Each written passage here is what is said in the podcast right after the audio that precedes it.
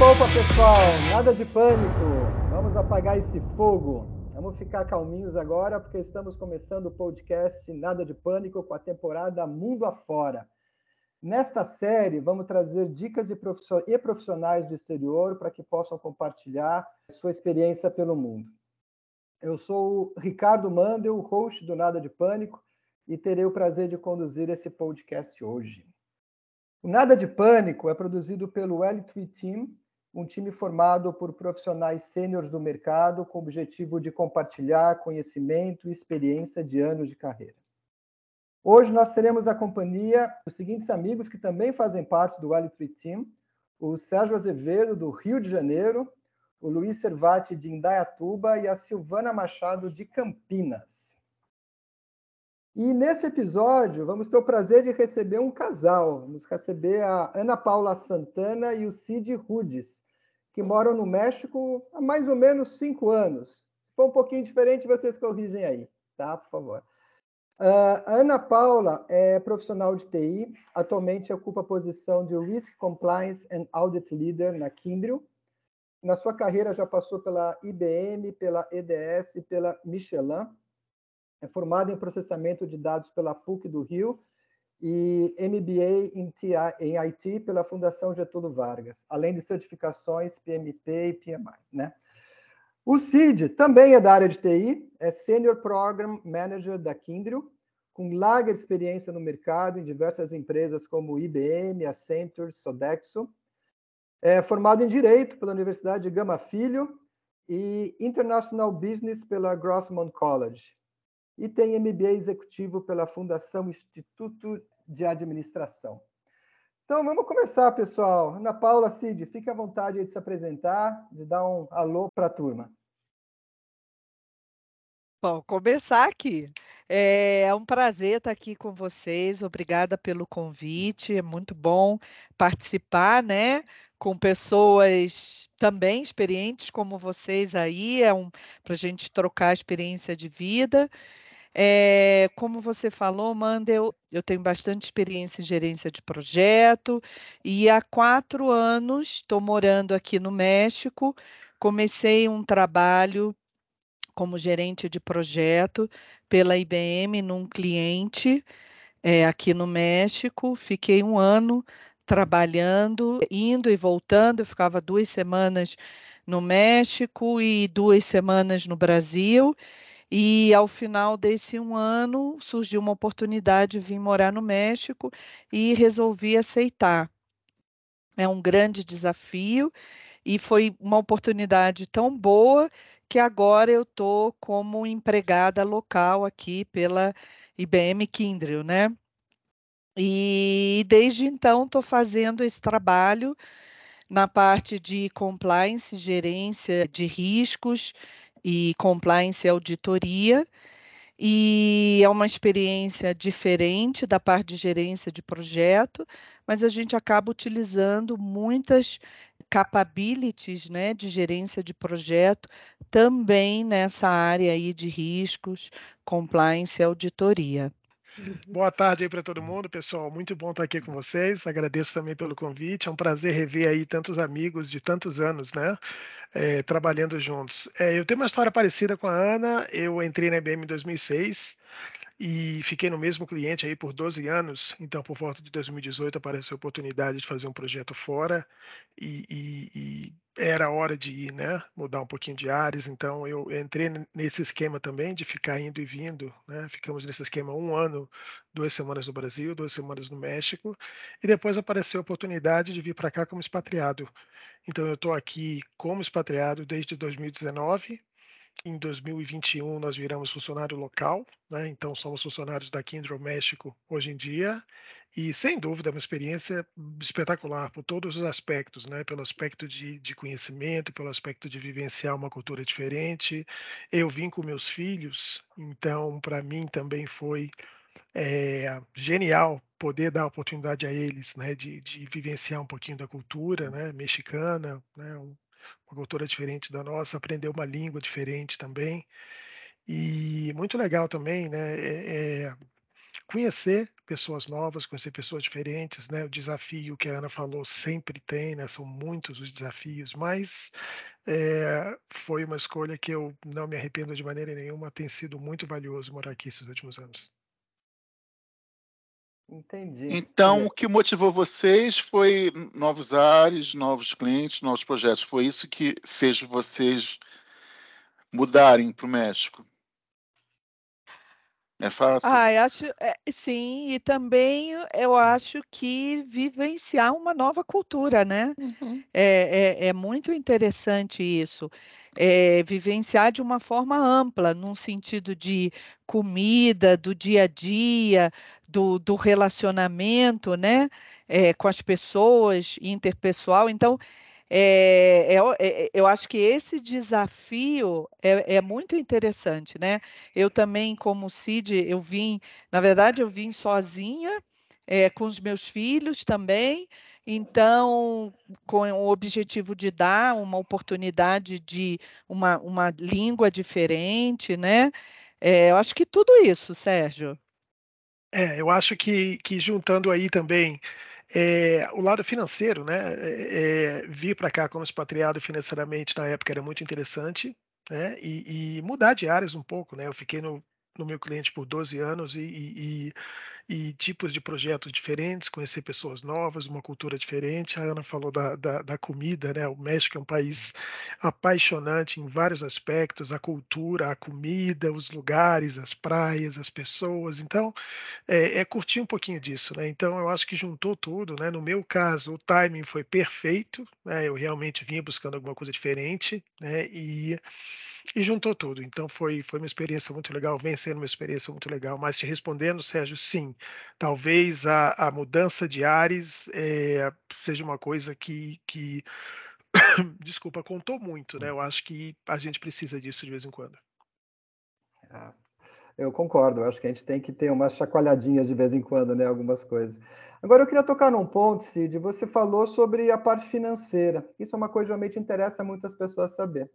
É, de maneira geral, como é que você analisa isso financeiramente?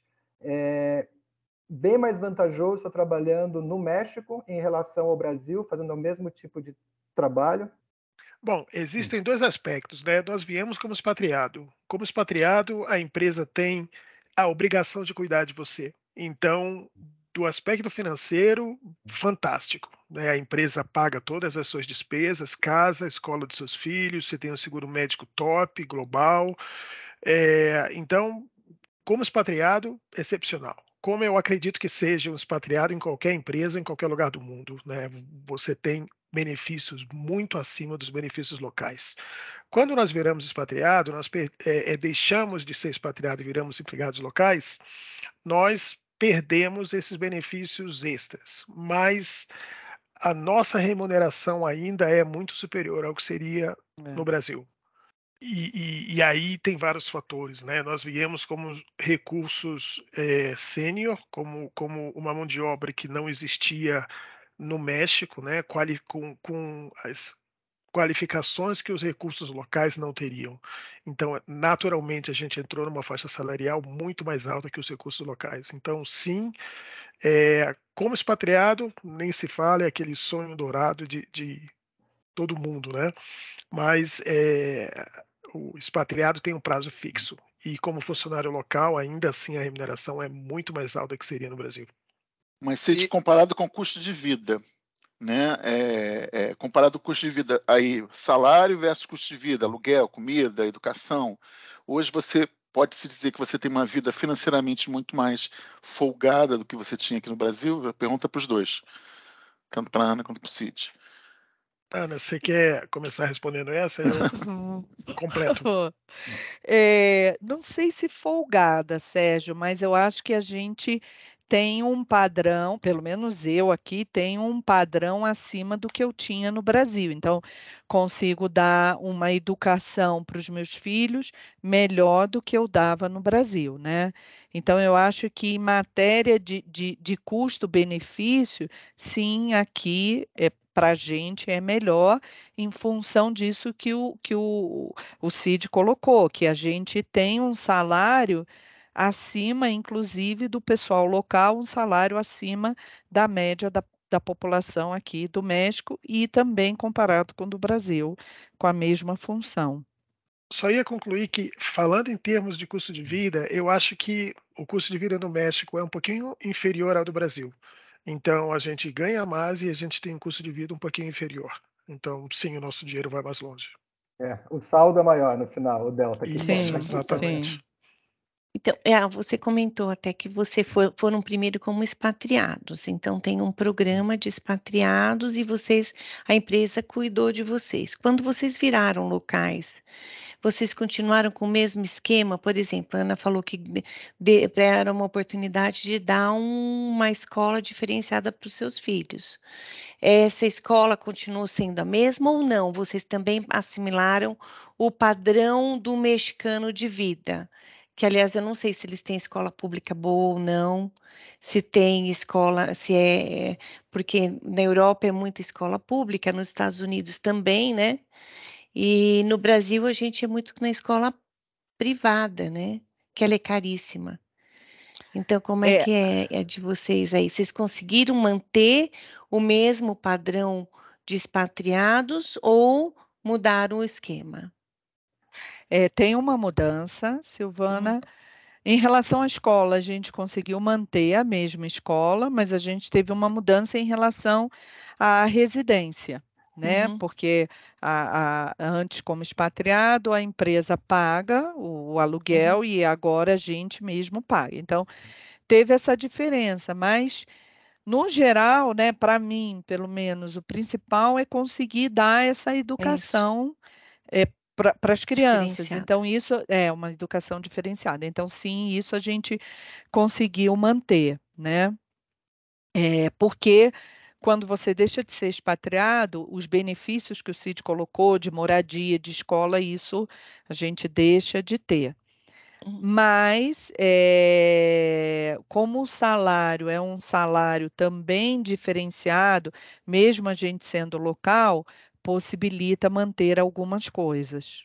Eu acho que um ponto muito legal aí é a escola, não é? A gente poder proporcionar é, para os nossos filhos uma educação top, para mim, sempre foi uma coisa muito importante, né? É, é, é um orgulho muito grande que eu tenho de poder proporcionar para os meus, meus, meus filhos aí uma escola num nível muito legal. Então, eu acho que sim, a gente teve uma perda de padrão, não é? Porque o, o, houve uma, uma redução, se não nos salários, nos, nos, nos benefícios, mas é, o México ainda, ainda proporciona para a gente uma vida muito melhor do que no Brasil. Deixa eu, ainda assim, seguindo nessa linha de, de, de comparação entre expatriado e empregado local, Cid e Ana, é, quando vocês viram, é, comparando com o Brasil, é, talvez esse é um assunto que interessa para quem esteja com intenção de, de migrar para o México para trabalho. É, qual a comparação que vocês fazem da, dos benefícios que tem no México e dos benefícios que nós temos no Brasil? Tanto dado pela empresa quanto de benefício que, a, que o governo exige. Deixa eu começar pelo que me incomoda muito, tá? Que é o seguro é. médico, não é? É. É, eu acho que é, nós, como brasileiros, não temos noção do quanto que o nosso, no, nosso serviço... É, plano médico, né? O plano Bom, médico, né? né? O seguro, né? É bom, né? Porque aquela história de você, ah, não estou me sentindo bem, vou no médico, vou no hospital, apresenta sua carteirinha, assina uma guia e vai embora, isso não existe aqui, né? O, o sistema de saúde do governo, do... do país em geral, é chamado no seguro de gastos maiores, ou seja, eles só entram depois que você já pagou um monte de dinheiro. Então, se você quer ir numa consulta, se você quer fazer algum tipo de exame preventivo, qualquer coisa que seja preventiva, eles não cobrem. Então, o dinheiro tem que sair do seu bolso. No caso de uma emergência grande, onde você vai desembolsar muito dinheiro, aí sim o seguro entra. Então, particularmente, eu senti muita falta disso aí, com, junto com meus filhos, é claro, né, a, a questão da, da saúde preventiva. Não sei se a Ana tem alguma coisa para agregar isso, mas essa foi a grande diferença, né? Eu acho que é, os, benefícios são muito parecidos, né? A gente tem um, um fundo de ahorro, que é o nosso F G T S, a gente tem é, um plano de previdência, onde a empresa deposita uma porcentagem, o funcionário deposita outra. A gente tinha isso na I B M. No Brasil, né? É. Também no Brasil. E, e bônus, enfim, incentivo, reajuste salarial, aquela história toda tem aqui também. Então, para mim, o grande diferencial, de uma maneira negativa, é o seguro médico. É o seguro médico, é. E olha que a gente tem um seguro médico bom, né? Eu não conheço como são as outras empresas, mas o seguro da Kindle é um seguro top. Agora, ainda assim, é muito distante do que a gente tem no Brasil. É da realidade, né? Mas é, mesmo assim, distante. Só para entender um pouquinho melhor, Cid, mesmo assim é pago, não é público. Não, não é público, é pago. Não é público, é pago. É pago. É pago. Tá, você ia completar, Agora... Ana, alguma coisa? Não, como o Cid colocou, é, eu acho que essa parte é o grande problema. Mas eu acho que o Brasil é o diferencial, né? Porque a maioria dos países é como a gente tem aqui no México. É, o, o, o, na verdade, o seguro é acionado quando, a partir de um determinado valor e quando tem realmente um incidente, que é o que eles colocam. Então, é, é, é, isso para a gente aqui é complicado. E, na verdade, é até difícil de você entender. Você faz um exame, se o exame dá negativo, você paga. Se é, o exame dá positivo, aí, tudo bem, aí o seguro entra. Então, às vezes, você até torce para estar doente para o seguro cobrir. Então, é, é uma coisa assim que não faz absolutamente nenhum sentido, né? É uma situação mudando um pouco, diferente. É, agora, mudando um pouco o assunto. Gente, como é que foi a acolhida? Vocês falaram que vocês chegaram como, como funcionários top, né? Com o skill que, que os mexicanos não tinham. Como é que foi a reação deles no, no trabalho? Como é, que, como é que os mexicanos viram vocês? Como é que foi o tratamento, né? Em relação aos, seus, aos pares e também em relação aos clientes? Deixa eu ver como é que eu coloco aqui. A Houve algum tipo de preconceito, o, alguma coisa é, assim? O, o mexicano, ele tem uma visão muito positiva do Brasil por causa do futebol, né? De setenta. Então, você aqui, o, o mexicano em si, ele recebe muito bem estrangeiro, é, tanto que as crianças tiveram uma receptividade muito boa na escola e eles têm uma visão extremamente positiva do brasileiro.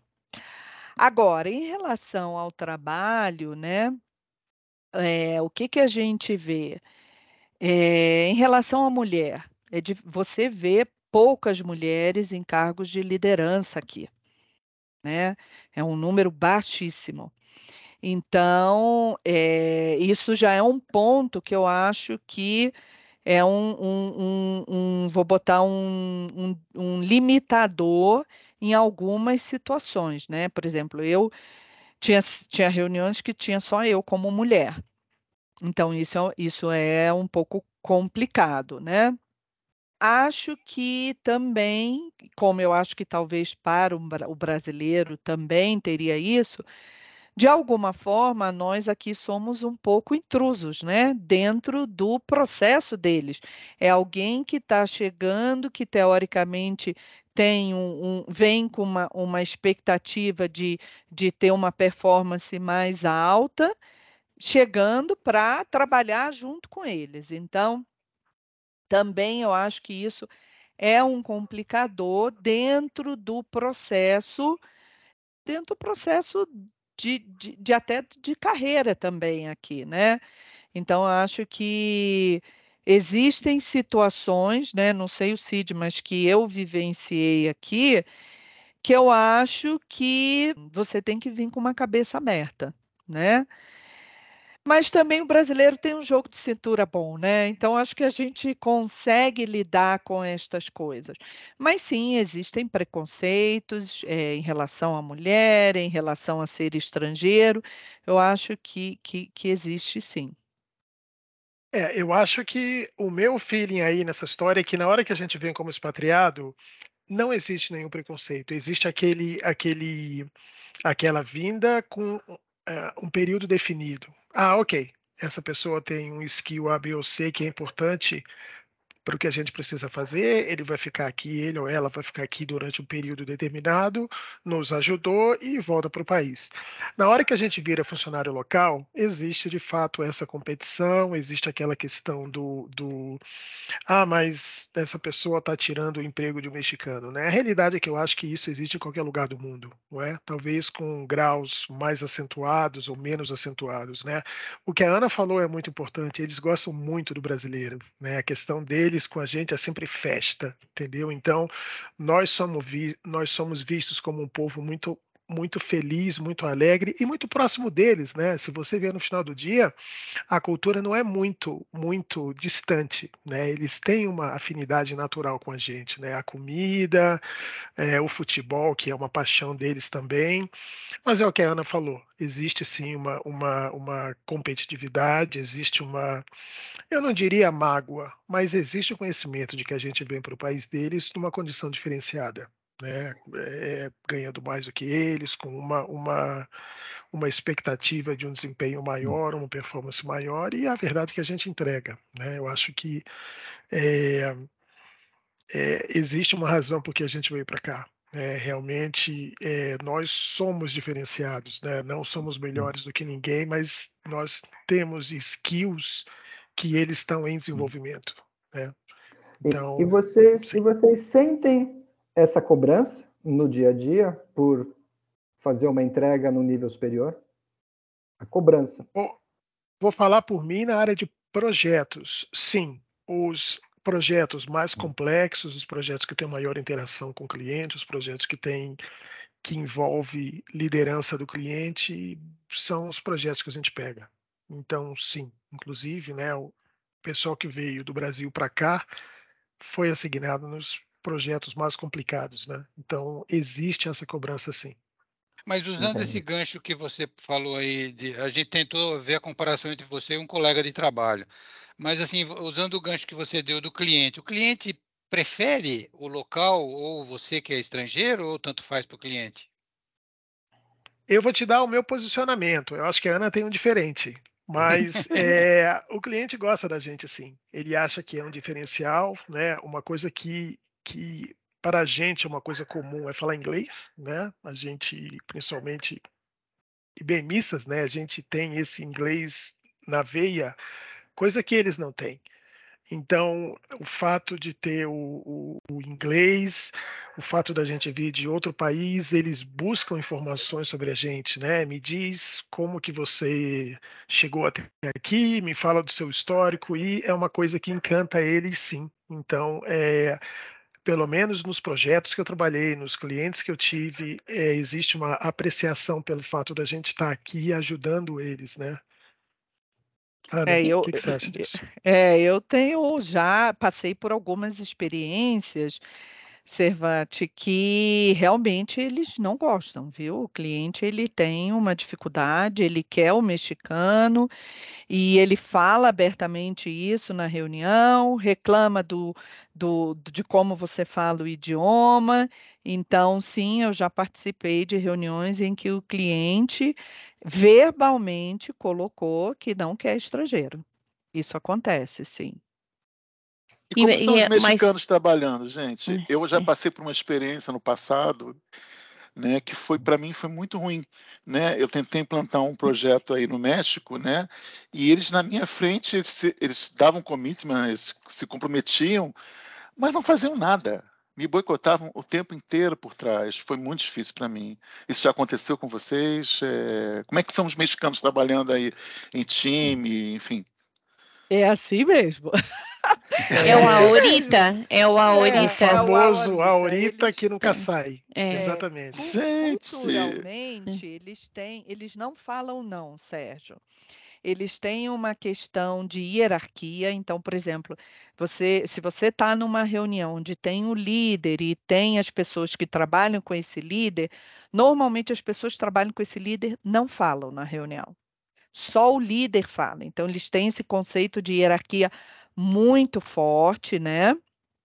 É, tem a questão também isso, né? Da mulher e do homem, normalmente é o homem que fala mais nas reuniões, e eles não se comprometem com datas, né? Não se comprometem assim. Você pede então, uma data... Eles se comprometem, mas eles é, eles não se executam. comprometem, isso. Eles nunca vão dizer para você que eles não vão entregar, mas eles não vão cumprir aquilo. E como é que vocês se viram, gente, com isso? Porque eu fiquei realmente traumatizado. Eu nunca pensei, eu nunca mais quis voltar para o México por causa disso. É, é um, você tem que fazer um microgerenciamento, né? Quase isso, que é. perguntar o, o dia, te, todo tempo, toda hora, se realmente eles vão cumprir, mudar as perguntas, né? Para ter certeza de que ele está respondendo aquilo que você precisa. É, é, é, é complicado. E como é que foi remotamente fazer esse microgerenciamento, Ana? Porque Ai, microgerenciamento é até entendo que você estando no mesmo, no mesmo, na mesma sala, no mesmo escritório, né? Fisicamente é até mais fácil você ficar olhando, né? Mas é. remotamente... Então, conta. Você acaba tendo que fazer mais reuniões do que o necessário, Sérgio. Então, assim, a, a, muitas reuniões não são produtivas, tem isso também, então você tem uma... uma perda de tempo e, e, e uma falta de objetividade em alguns momentos, isso acontece. Falta de objetividade, isso é muito interessante, né? Porque eu sinto que o mexicano, ele é muito mais próximo da gente do que, por exemplo, com o americano, né? O americano é straight down to the point, né? É, o mexicano, você entra numa reunião, os dez primeiros minutos eles falam sobre a família, os dez seguintes, eles falam sobre o almoço que eles tiveram ou que eles vão comer daqui a pouco e depois eles engancham o futebol, você viu o Cruz Azul ontem, não sei o quê, então, e você não pode dar um bypass nisso, é da cultura, né? É aí que você cria a sua relação, é aí que você cria os bondes, né? com, com eles, com o seu chefe, com o cliente, enfim.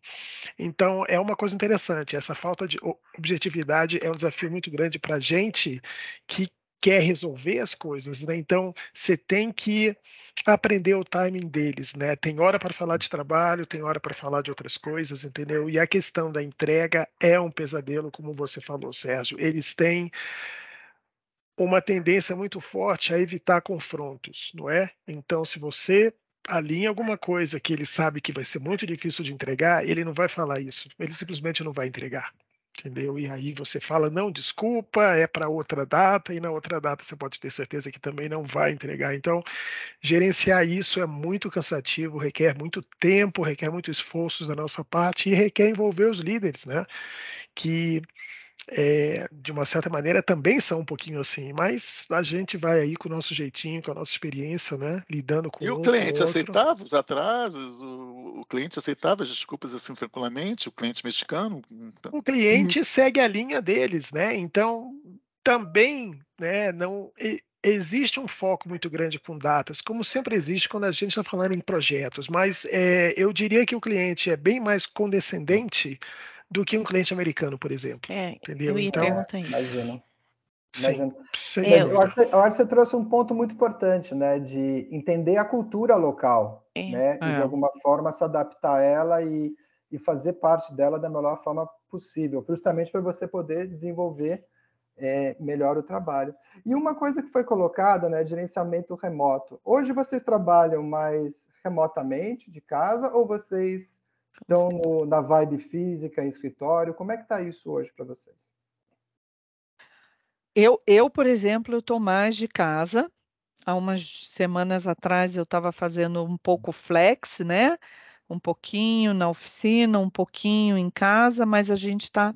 Eu estou mais em casa. Acho que agora o Cid vai começar a ir mais para o escritório, né, Cid? É, quando a gente veio, a gente era full-time cliente, né? Então a gente... Tanto que a gente... mora aqui ao lado do, do, do cliente, literalmente ao lado, e, e era full time no cliente, dia e noite, reuniões até tarde, câmbio, final de semana você ia para o cliente. Com a história toda da pandemia, realmente isso mudou o cenário, né? A gente fica em casa, agora que a gente está aí saindo da pandemia, os clientes já estão pedindo que a gente comece a voltar, né? Então, a, a ideia é ficar talvez um dia ou dois no cliente, talvez mais um diazinho no escritório da Kindle e os outros dois dias em casa. Então, a gente vai migrar aí para um, para um flex. É, eu, eu queria, essa questão cultural, eu queria colocar duas coisas é, que eu acho, assim, que para mim foi um pouco complicado. Uma, é, o americano e a gente também, né? A gente tenta entrar nas reuniões de uma forma pontual. O mexicano não tem isso. Então, às vezes, você tem reuniões de trinta minutos e, o, e a pessoa que é a pessoa que é talvez a, a pessoa principal na reunião para tomar as decisões, leva dez, quinze minutos para entrar na reunião. Então, às vezes, invalida o tempo da reunião. Então, e, e isso é uma questão cultural. Olha, eu não sei o Cid, mas eu não conheço um, um, um, uma pessoa aqui no México que eu tenha feito reunião que tenha entrado pontualmente. Então, essa questão da pontualidade é algo cultural, é deles, né? É verdade. Outra, né? Isso. E, Mas, e eu... só para pegar esse ganchinho aí, e, e a questão do timing, né? Por exemplo, pular o almoço, jamais, né? É verdade. Quantos de nós não fazemos isso, né? Puta, hoje tá meio complicado o dia, eu vou pôr essa reunião aqui na hora do almoço, tá bom, eu vou ali, correndo rapidinho, como alguma coisa. Com eles, não, é uma cerimônia, né? Eles têm que ter aquelas duas horas, são duas horas, duas horas de almoço, e aí, coisa mais legal, depois do almoço, eles vão andar, não é? Então, você vê um monte de gente andando em volta da empresa, no pátio, no... no, no no jardim, então é, uma, é um cerimonial deles, então tem o almoço, tem a andadinha depois do almoço, então você tem que respeitar que aquele tempo é sagrado deles, então tem a questão da reunião, mas o mais importante é isso, como a Ana falou, é a gente aprender a cultura, se encaixar na cultura deles e viver como mexicano, que é o que a gente tem que fazer no final do dia, né? É, e, e só complementar uma outra coisa, né, sobre essa questão de trabalhar remoto, né, eles também culturalmente, eles precisam ver a pessoa ali fisicamente, né, a maioria dos clientes aqui gostam de que a pessoa trabalhe fisicamente no local. Deu uma melhorada, eu acho, que com a, com a pandemia, mas eles têm isso muito forte também, é cultural isso. E quando você, deixa eu te perguntar, quando eu, quando, por exemplo, eu tive um cliente que eu trabalhava no México, com o México, não, daqui, o que eu fazia, eu marcava reunião antes, tipo um buffer. Então, se eu precisava do cara às nove da manhã, eu marcava a reunião para a gente começar às oito e meia, que é para ele entrar dez para as nove, coisa assim, fazer o social que o Cid falou, né? Contar do time, contar não sei o quê, para começar a reunião. Vocês precisam fazer isso? Como é que vocês tratam, né, para conseguir o resultado na reunião? Vai dar um trabalho a mais para a gente. Eu trabalhava aqui com o pessoal, eu passava nas mesas. Vamos, vamos para a reunião, vamos para a reunião, para chegar. Porque a gente oh. também já teve essa cultura do atraso, vocês concordam? Há muito Sim. tempo atrás a gente também não era tão pontual assim. É. Mas é uma maneira... Vocês precisam botar algum... replanejar para ter um buffer ali para isso? Olha, eu, eu nunca usei essa estratégia, achei ótima, Silvana, gostei da ideia. É verdade.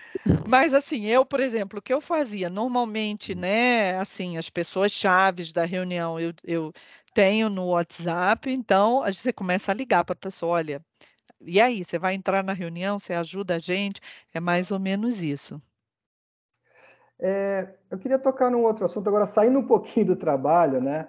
É, com relação à adaptação de vocês, quando vocês chegaram no México, né? Como é que foi? Vocês lembram alguma coisa de interessante que aconteceu que, na fase de adaptação de vocês no México? Ah, eu acho que uma das coisas que a gente mais curte e que a gente tem que se adaptar é a comida, né? É... Nós não estamos acostumados com o tipo de alimentação deles, não é? Então a gente tem que tomar muito cuidado. Existe uma, uma lenda aí da a, a, tal da maldição de Montezuma, né? Que é. Todo estrangeiro que chega aqui Pega. tem que passar pela maldição de Montezuma. Eu passei pela minha. Eu me lembro uma vez que eu fui com a Ana num, num, num restaurante, uns amigos, uh, eu comi um tal de mole negro. Uau! Chegamos na maldição de Montezuma. Aonde vamos parar? Pessoal, o que será que é esse tal de mole negro, hein?